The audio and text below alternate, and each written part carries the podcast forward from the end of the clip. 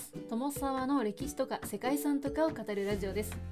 このチャンネルでは社会科の勉強が全くできなかった私が歴史や世界遺産について興味のあるとこだけゆるく自由に語っています。本日ご紹介する世界遺産はスケリグ・マイケルです。はい。これはアイルランドの南西沖 12km の海上に浮かぶスケリッグ諸島の一つの島なんですね。スケリッグ・マイケルはアイルランド語で天使ミカエルの岩っていうのを意味していて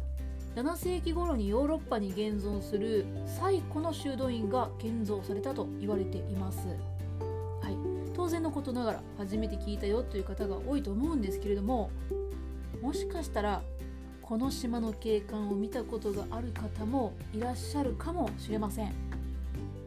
もしかしたらちょっとネタバレになってしまうかもしれないんですけれども皆さんスター・ウォーズはお好きですか？スター・ウォーズ。はい。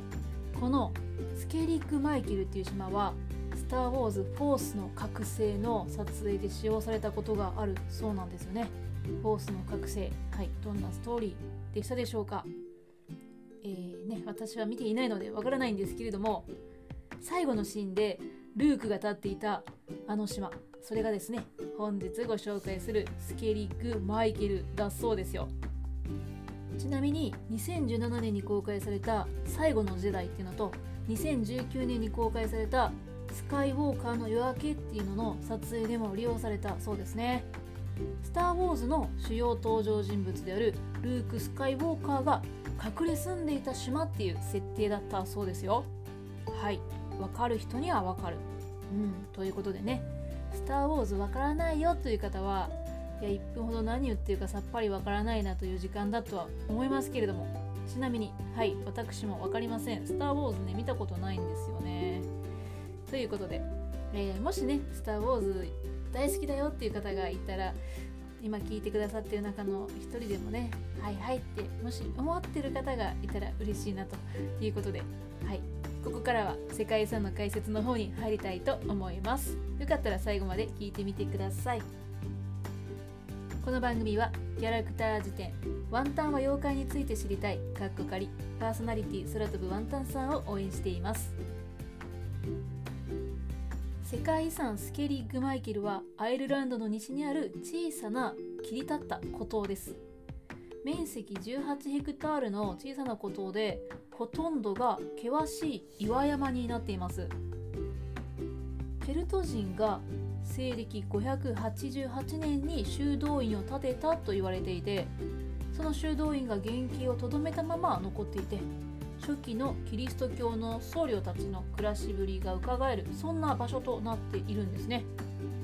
そしてアイルランドの初期のキリスト教を信仰する僧侶たちがこの島で修道院の周りの垂直に切り立った崖の下に石を積み上げて作った小屋で暮らしていたというふうに考えられています。はい、信仰と修行の島だったようなんですけれどもただですね実はその成り立ちについては確かな記録というのが残っていないので定かではないそうですね。まあ、いずれにしましてもケルト人が建てたとされている修道院は標高218メートルの山頂付近にあるそうで823年にあったバイキングの襲来にも耐えて守られてきた施設でもあるそうです。西暦1000年前後には教会が拡張されて遅くとも1044年までに聖ミカエルを祀る修道院になったと考えられています。ただし整備されてから100年ほど経つと施設は放棄されて無人島になってしまったんですね。いやおそらく岩山での生活っていうのが過酷だったんじゃないかなっていうふうに思うんですよね。海の中の孤島でかつ岩山っていうことなので、まあ、どう見ても人が住むような場所ではありませんのではい。ですがそんなこの島の位置と丘陵な地形っていうのもあって修道院とかその他の施設っていうのは現在まで良好な状態で原型をとどめることになったんですね。建物が岩で作られていたのも良かったのかなと思います。その後1500年代に入ってからは海が穏やかになる時期に巡礼者が訪れるようになったそうです。聖域ってね感じはすごくありますね。そして近代に入ると1826年に東大が建設されて1986年には建築物の修復作業っていうのも行われました。ですが徐々に観光客が増えてくると遺跡の損傷が問題になるようになったんですね。これは、ま、どの国の遺跡も同じなのかなと思うんですけれども。そしてスケリッグマイケルでは観光目的の渡航っていうのは制限されるようになってきました。現在は一般の観光客は遊覧船で島周辺の遊覧っていうのを行うだけで島に上陸できるのは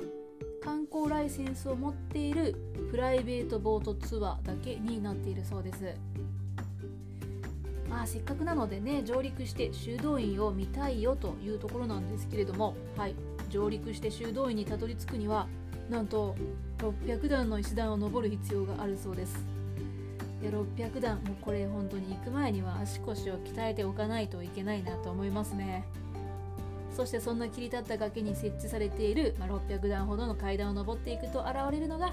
修道院を含んだ遺跡群です。石を積んで作った大きな外壁に囲まれた建物になっているみたいですね。アイルランドにおける初期のキリスト修道院では石を積んで建物を作るっていうのが一般的な手法でよく見られるそうです。たくさんの墓石とドーム状の小屋がいくつもあって窓がある小屋は礼拝堂窓がない小屋は僧侶たちの居住用として分類されていたそうです。そんな初期のキリスト教の修道院の遺跡が残る島なんですけれども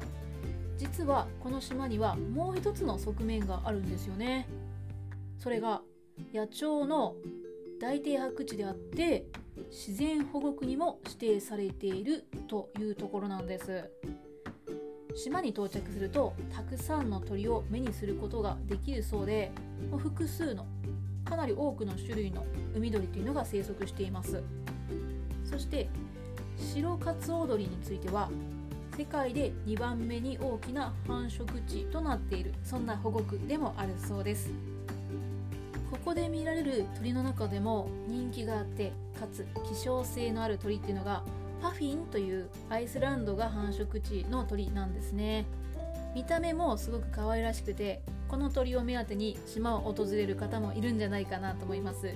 パフィンで調べて出てくる画像を見ると多分あこれ見たことあるよとね思われる方が多いと思いますけれども。アイルランドでは珍しい鳥なんだそうです。